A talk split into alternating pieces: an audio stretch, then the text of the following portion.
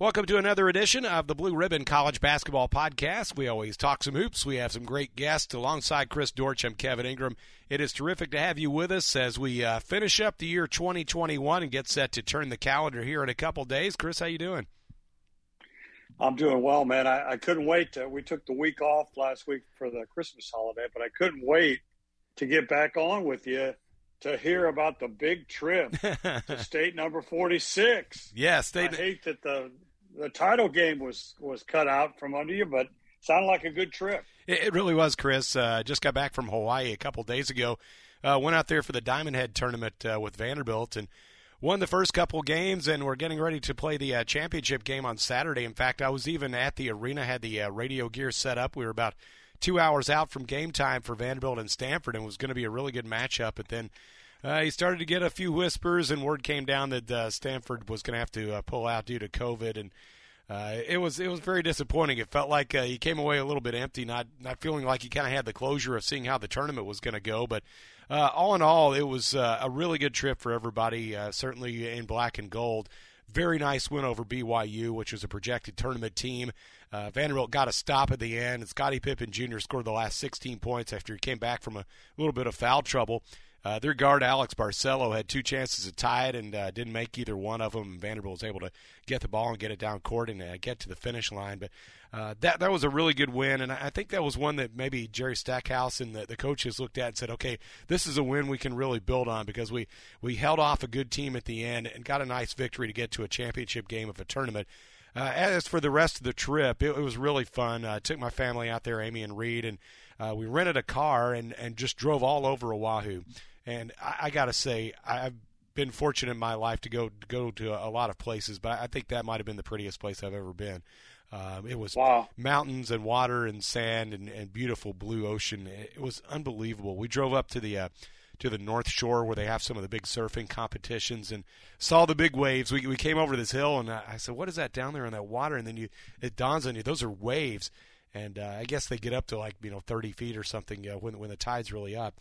And uh, we drove around the, the east end of the island, which has a lot of mountains and uh, like big craters where you know volcanoes have been and that sort of thing. And it's just like you, each each turn you go around is another photo op. It's just the, it was it was unreal. It was such a beautiful place, and uh, the the hospitality was great. The people were super friendly. Uh, we had some great meals, and uh, it was just a, a really really fun experience. I'd wanted to go to Hawaii for a long time. Uh, I turned 50 and back in November, and for years I'd had this thought in my mind that when I turned 50 that year, I, I want to go to Hawaii. That that was my goal, and uh, it, it's funny how things work out. It, back in, in the summertime yeah. when, when the basketball schedule came out, it's like, all right, this this may turn out just fine, and, and it did. So yeah, I got four more states to go. Uh, Hawaii is the 50th state, but it's the 40, 46th state in uh, my journey to try to see them all. Saw Pearl Harbor too, which was uh, really special. We went there on Tuesday, and that, that was a kind of a a somber and, and neat experience to uh, to see that as well. So uh, yeah, that that was a big part of our trip too. That's awesome, man. And uh, not only did you get to do it on your fiftieth, but somebody else paid for it. So. yeah, somebody else paid for part of it anyway. How much better does it get? yeah, I know. Uh, I, I, don't know if we're going to be uh, getting new floors in our house uh, in 2022 because I think Daddy spent spent most of it uh, on the uh, on some of the things that we did in Hawaii. But it, it was super cool and special. Probably worth it. Yeah. Uh, for you, you got to see a basketball game in the last week that was maybe worthy of something we will see uh, when March rolls around, and that's the uh, the Tennessee Arizona game. The Vols won 77-73 last Wednesday. First loss for the Wildcats. Tennessee is nine and two. John Fulkerson uh, had 24 and 10 and got to the free throw line. It's one of those games, Chris, and you can tell me better than I can by by looking at a summary or some highlights. UT didn't shoot especially well, but got 17 turnovers and rebounded well. What stood out about that game? Yeah, you know, I looked at that game, and, and by the way, it, it, it definitely was a March atmosphere. Kind of scary in, in today's world, you know, with the virus uh, in, a, in a new variant out there. But there was almost 21,000 people in the arena. And I heard so many people say, wow, that'll help us in March, or this feels like a March NCAA tournament game. And it really did. And yeah, I looked I studied that box score and studied it and studied it. And, you know, there was a disparity in fouls called uh, for Arizona had 28 called and, and Tennessee just had 16. but you know, uh, I guess 12 of those fouls were were not non-shooting fouls, so it it really wasn't that big a deal, I don't think. But in looking at it, a couple things stood out. Uh, Tennessee really has is one of the top defensive teams in the country. I think number two in KenPom's defensive efficiency. They were able to shut out uh, Arizona's big three post uh, triumvirate. And in the meantime, uh, John Fulkerson had one of his best games as a ball, and he's been there since Obama was president. Uh, 24 and 10. He had kind of a triple double. He also drew 13 fouls. Wow. So it was crazy. But the biggest thing, Kevin, and this is another F- F- emphasis uh, for Tennessee, was offensive rebounding. They got 16, which led to 13 second chance points to just 10 and seven second chance points for Arizona. So in a close game, you know, guarding, uh, offensive rebounding, those are effort stats. And I think Tennessee is doing those things in tandem as well as about any anybody. Yeah. Now, what they aren't doing well, they're not getting to the free throw line uh, very often. In, in fact, uh, in the 352nd range uh, in the country, uh, and they aren't shooting it very well, less than 70% as a team. So uh, they're going to have to shore those things up, not rely so much on the three. Where in their losses they've shot it poorly, but yeah, it was so great to to see that game. I was able to meet for the first time ever Bruce Pascoe, uh, our excellent uh, uh blue ribbon contributing editor who covers the Pac 12 for us. He's a consummate professional, and it was great mm-hmm. to finally meet him. He's written for us for a decade, uh, but he, he goes about his job really well. And uh, he was as surprised as everybody. Uh, Tennessee got off to a 16 to 2 start and, and really just kind of held on from there. Chris, uh, unfortunately, the news has become COVID again, and uh, we've seen cancellations become the story again, disrupting the season. And uh, at last check, there were close to 90 programs that are either paused or had been paused this season. Matt Norlander of CBS done a good job of tracking all those things. The last count I saw was 87. Unfortunately, we've lost some really interesting non-conference matchups. We'll have to keep our fingers crossed we'll be able to uh, see as many conference games as possible with those now getting started. Uh, it seems like the, the next month or so, especially, is going to be pretty challenging. Maybe depending on whether this Omicron variant peaks or the guidelines for returning are changed, like what the NFL has done. I do agree with dialing back the forfeit policy, we, as we've seen a few of the conferences do. That, that does, doesn't really seem fair in this instance, especially with the whole thing so predictable. How do you see this going from here? Wow. Um, I, I, look at the CDC's website and, and the new changes they've got to, uh, for for sitting out after you uh, have tested positive, whether you're asymptomatic, whether you have symptoms. And it's confusing. I, I can see where Joe Public just do- doesn't understand what to do or how to do it. Uh, so it's it's almost impossible to say. Uh, I have read that the, the Omicron variant uh, it fizzles out as fast as it peaks, so maybe that'll uh, solve things. I'm with you. I agree that the conferences had to figure out a better way than just blanket uh, say if you if you can't make it you lose you know so now it's a postponement uh, if, if they can't reschedule a game it'll just be vacated right it'll be a no uh, contest which I, yeah yeah which I think is the fair way to yeah. go and you know it's funny uh, I've read a couple of stories where people said well, some writers said well we naively expected things to go well I didn't. Uh, I wasn't naive about it at all. That's why we didn't put schedules in blue ribbon. I just feared that this wasn't going over. I'm no expert by any means. Uh, but some crazy stuff has happened. I, I, wrote down a couple. And by the way, Matt Norlander's list is up to 91 programs paused. Okay. Uh, Wisconsin was supposed supposed to play a home game with Morgan State, but Morgan State had to cancel. Then Wisconsin got a replacement game with George Mason, then Wisconsin had to cancel. Uh, and one of the craziest things, Alabama, in the first year of their CM Newton Classic, was going to play number 21 Colorado State, which had to cancel. So they needed a game, and they reached out to Davidson, which is really good. Uh, and Davidson wins the thing. So they're a tough team to prepare for in short notice. It's why Rick Barnes of Tennessee has a close scrimmage with Davidson every year because he learns stuff from from uh, Bob McKillop, Davidson's coach. But yeah, it's it's made for some weird stuff. It, it, kind of like last year, they called it the Wild Wild West. Not as bad, but certainly at this point in time, it, it's so unpredictable. Yeah, I've been looking forward to for months uh, having a, a, normal SEC schedule where you, you know, you have the normal crowds and you go on the road and, and see the games and everything. And I, I don't know that that's going to happen uh, here in the next few weeks as uh, we roll into SEC play really full time in January. I know there's some games this week, so we'll kind of see how it all goes. By the way, coming up uh, shortly, we're going to have Brendan Quinn of the Athletic with us. Uh, wrote a nice piece about Tennessee guard uh, Kennedy Chandler.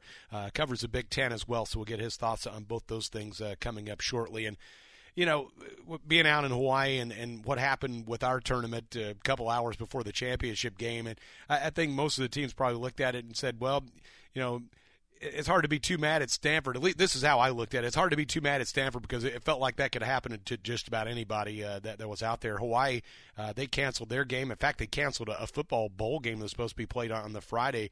Uh, Hawaii was supposed to play Memphis. That game got canceled too. So you had uh, saw quite a few Memphis people just kind of wandering around on on Friday. It's like, well, they don't have any football games, so we might as well uh, enjoy being in in Hawaii while we can. But yeah, just hopefully, uh, maybe maybe as you said, and I, have read the same things, uh, some of the same things you have maybe this uh, Omicron variant will be gone as quickly as it got here. So uh, that that would be the best case scenario for everybody.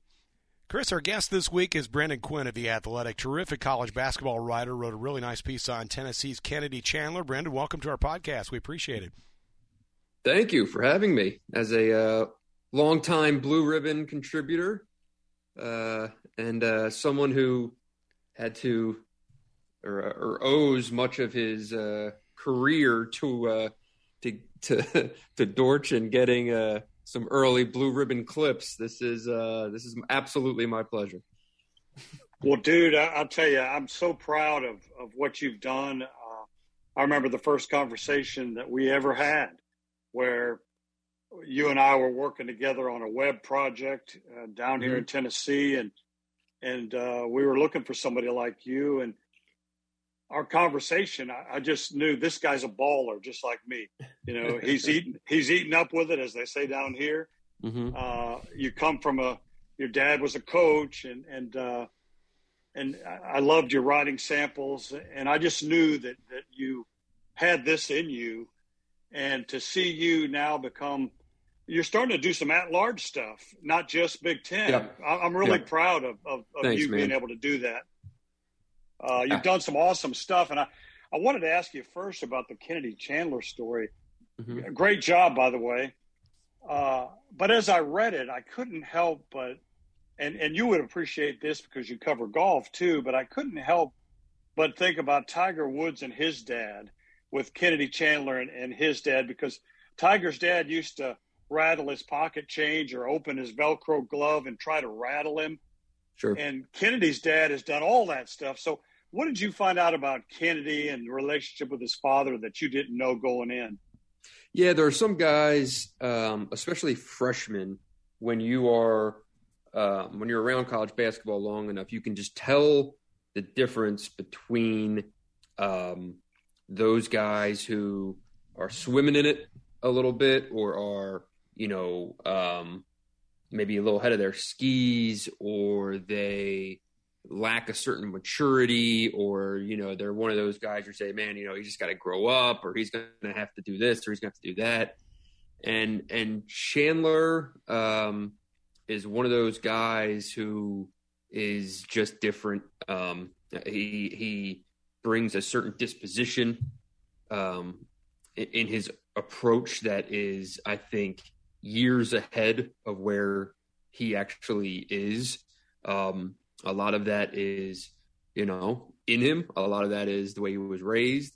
Um, some of it is, you know, different players embrace early spotlight differently. Um, Chandler was a big deal, you know, as as a high school freshman, sophomore, and in a city like Memphis, and um, you know, he became basically a high major recruit as a sophomore, um, and then really kind of exploded into a you know that your Duke's, Kansas, Kentucky offers, you know, after after winning Peach Jam, and guys can kind of go different ways when that happens. And from from all accounts, from talking to him personally, from talking to his dad, from talking to Barnes, um, he just kind of has kept that that tunnel vision, that um, kind of point guard mindset. Um, I thought one of the most interesting things his dad said was like, "Don't send him a mock draft. Do not text him, hey, oh yeah, you know, uh, this outlet or that outlet just dropped this new mock draft. Check it out. He doesn't want to see it. He doesn't want to just make him it. mad. Yeah, it just it just gets him pissed off because it's a distraction, and that's how he views it. Whereas there's other guys they are they they look for that stuff. They want it, and and they kind of they let themselves fall into those traps of of of seeing those things and and thinking of themselves in different ways. And you know, I think this is why Chandler, it, it, when he has the inevitable bad game, Arizona, for example, right? When he has that bad game, he's not someone that you're just saying, all right, you know, if he's not making shots, you got to just get him off the court, right? Because he's still going to do thing. He doesn't count himself only as a scorer. I think he counts himself as a basketball player. So, um, you know, if he has a, a, a off night like he did against Arizona, he'll still get you that steal late in the game that ends up serving as you know one of the biggest plays on on the night on a night where you know on the box score it was bad um, but you know he made the play that mattered when he when he needed to and that that kind of encapsulates him as a player i think i guess Brendan quinn uh, as far as the, the here and now in this season uh, is there a way for college basketball to ease the chaos uh, related to COVID a little bit? With this season, unfortunately, starting to feel a little too much like last season. Yeah, um, I don't know. I mean, part of the issue here is you know the schedules weren't built to um, to handle this. Last year, all the schedules were built with the not possibility, the probability of of cancellations being included in it. So, you know, there were going to be built in weeks later in the season where games could be plugged in and games could be made up. The schedule wasn't built that way.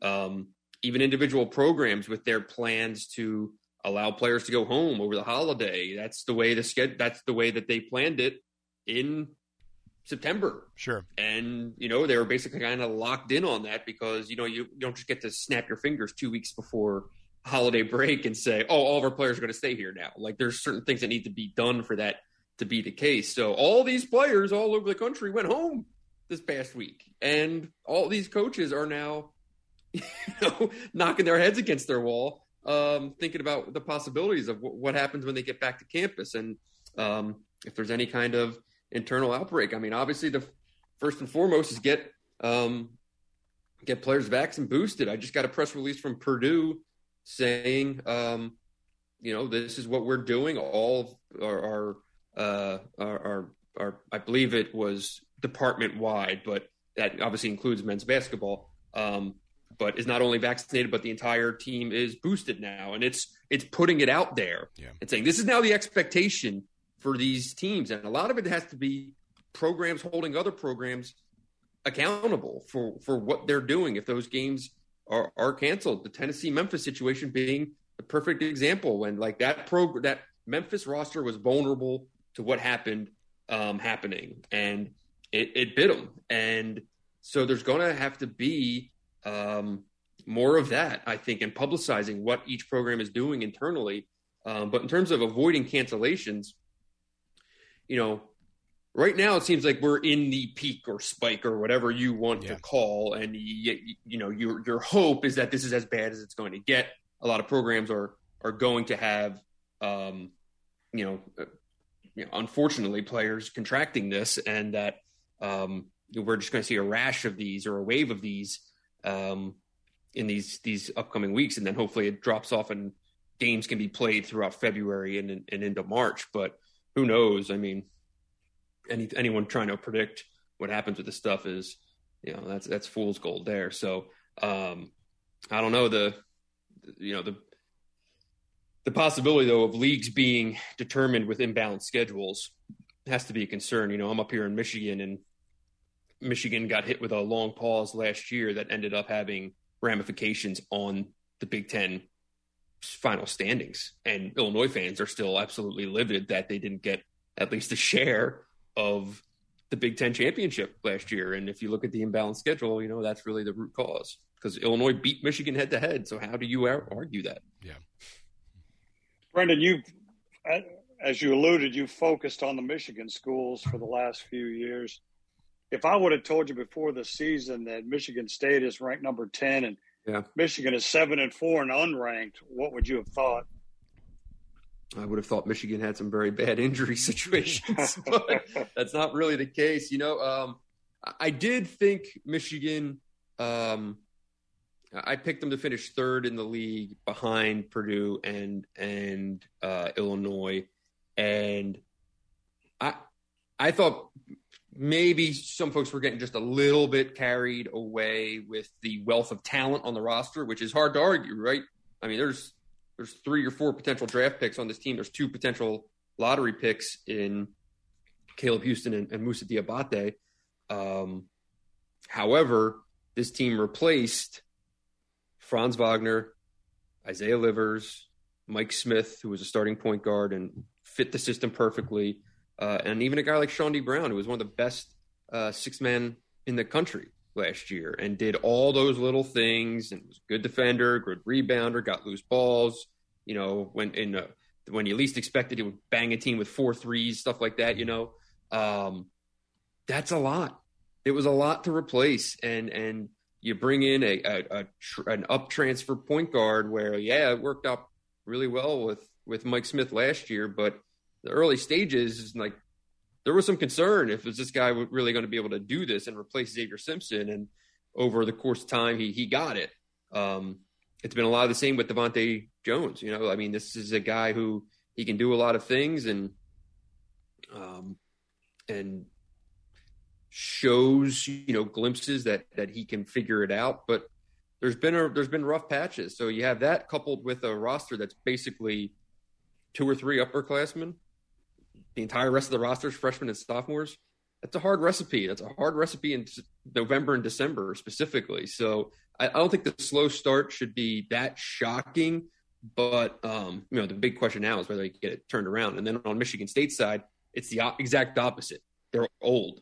You know, they're they have those primary pieces like a a, a Gabe Brown and a Malik Hall and uh, a Marcus Bingham who's just kind of chipped away and gotten better and gotten better and gotten better. And suddenly he's a senior and it's all come together and he's finding success that for a long time didn't seem that plausible. Um, and even a guy like Joey Hauser, who's had struggles, admittedly, um, but he's played a lot of college basketball, and you know he the ball moves when he's on the court. He knows what he's doing.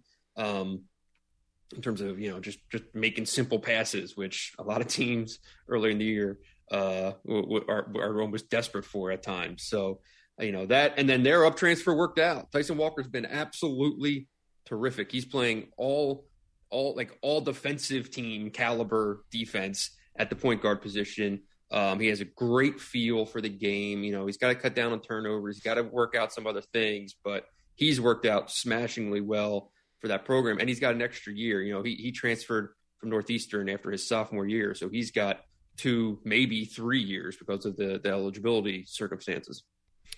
Brendan, before we let you go, kind of a short answer question for you. Uh, assuming we get something resembling a, a, full conference schedule, what do you feel like the ceiling is for the Big Ten as far as teams in the NCAA tournament? I'd say that kind of standard seven range, uh, seven eight range.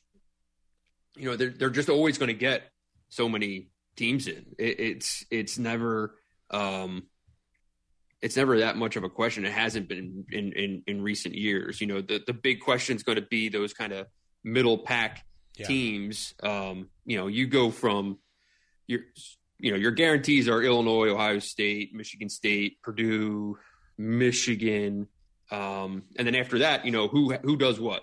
Um, is Indiana legit? I mean, right now they are, they're ten and two, but their non conference schedule is soft in terms of resume. um, you know, a Minnesota is ten and one. They're in right now, but you know how how legitimate is that? Is right. this a team that's about to just go? We've seen Northwestern do this a million times, right? Northwestern is they're eight and two.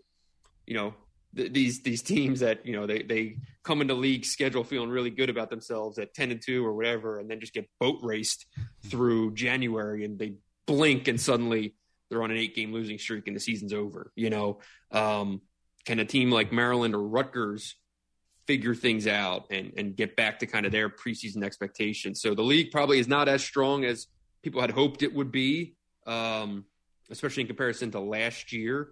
Um, but you know, you'll still get seven in. The, the question, as it always is with with this league, is will it ever again produce a national champion? Because that uh, that old Tom Izzo 2000 team is uh, those guys. I see them now, and they're those are old men. yeah, the, the, Flintstones are looking a little gray these days.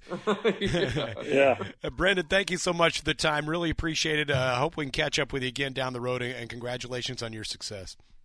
Oh, thanks so much, guys. Appreciate it. Thanks, buddy. Yeah, man. That was Brendan Quinn of The Athletic and a longtime Blue Ribbon contributor, a terrific college basketball writer, and you can check out his work at the Athletic website. Chris, uh, I'm going to ask you for a New Year's wish for college basketball, so be thinking about that for a second. But uh, I understand there's a new addition to your family. Is that that what I'm hearing?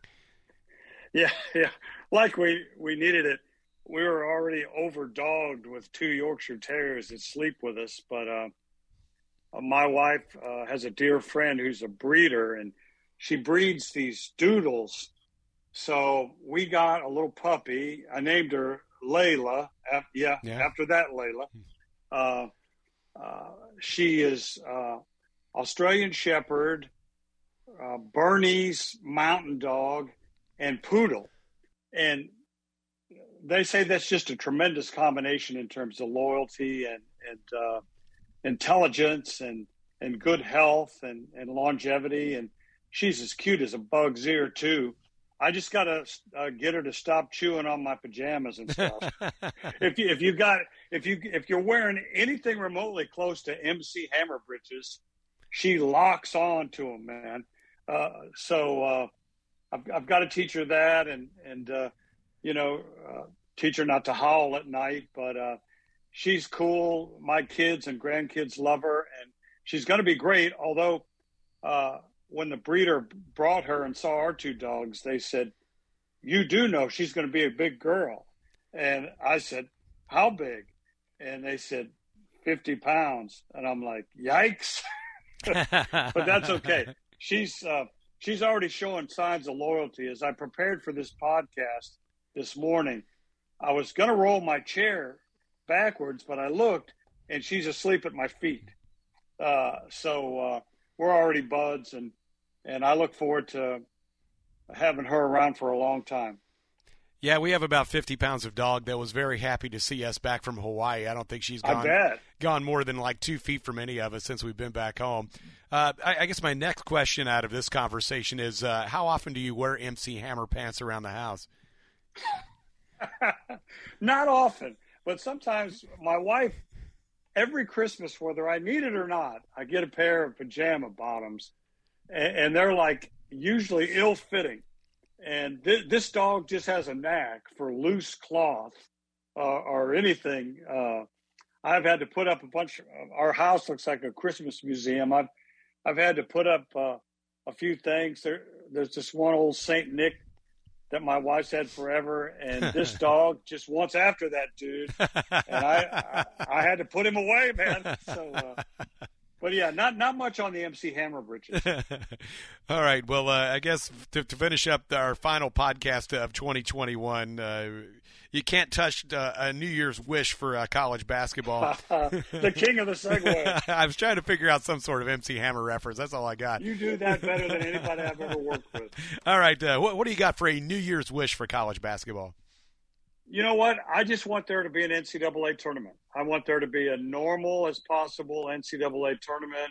I want this Omicron to go bye bye. Uh, I want conferences to figure it out uh, whether through testing or masking or or vaccines. Uh, we we just can't pretend that this thing doesn't exist. So uh, I'm going to wish it away. Uh, that's my wish. I'm going to wish it away and and hope that we have a an NCAA tournament because you know it's what guys like you and I live for, and it's what thousands, millions of people live for, and I just want our country to return back to normal.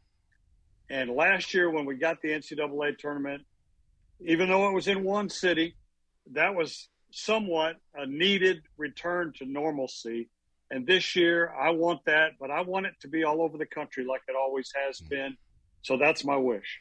Sounds like a wish. What that, about you, my friend? It sounds like a wish that'll work for me too. I, I think in the more immediate yeah. future, I, I, just want to see a normal SEC schedule. Um, for years, I've wanted to experience it from. Uh, you know the, the point of view of the of the broadcaster going around and, and going to the different places and, and uh, going and calling the games and uh, there are a lot of the, the places that are on Vanderbilt's schedule that I haven't been before that I've, I've really been looking forward to. So uh, I'm hoping all this will go away uh, sooner rather than later as well, and we'll have something resembling a normal SEC schedule. But uh, we'll we'll see how it goes here in the uh, coming weeks. Chris, happy New Year, and always enjoyed doing the podcast with you, and we'll see you in 2022. happy New Year to you, my friend. Thanks a lot. He's Chris Dortch. I'm Kevin Ingram. This is the Blue Ribbon College Basketball Podcast. We'll talk to you soon.